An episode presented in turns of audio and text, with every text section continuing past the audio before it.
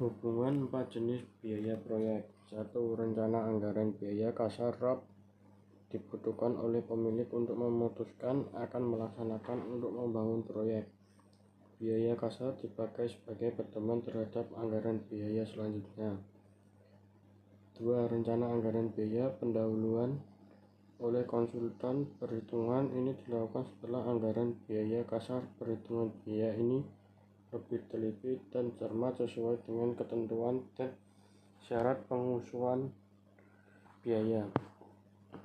Rencana anggaran biaya detail oleh kontraktor melihat desain konsultan, mempertimbangkan metode-metode pelaksanaan, serta sebagai penawar kontraktor pada saat pelelangan dan menjadi harga yang pasti. Itulah dari saya sekian terima kasih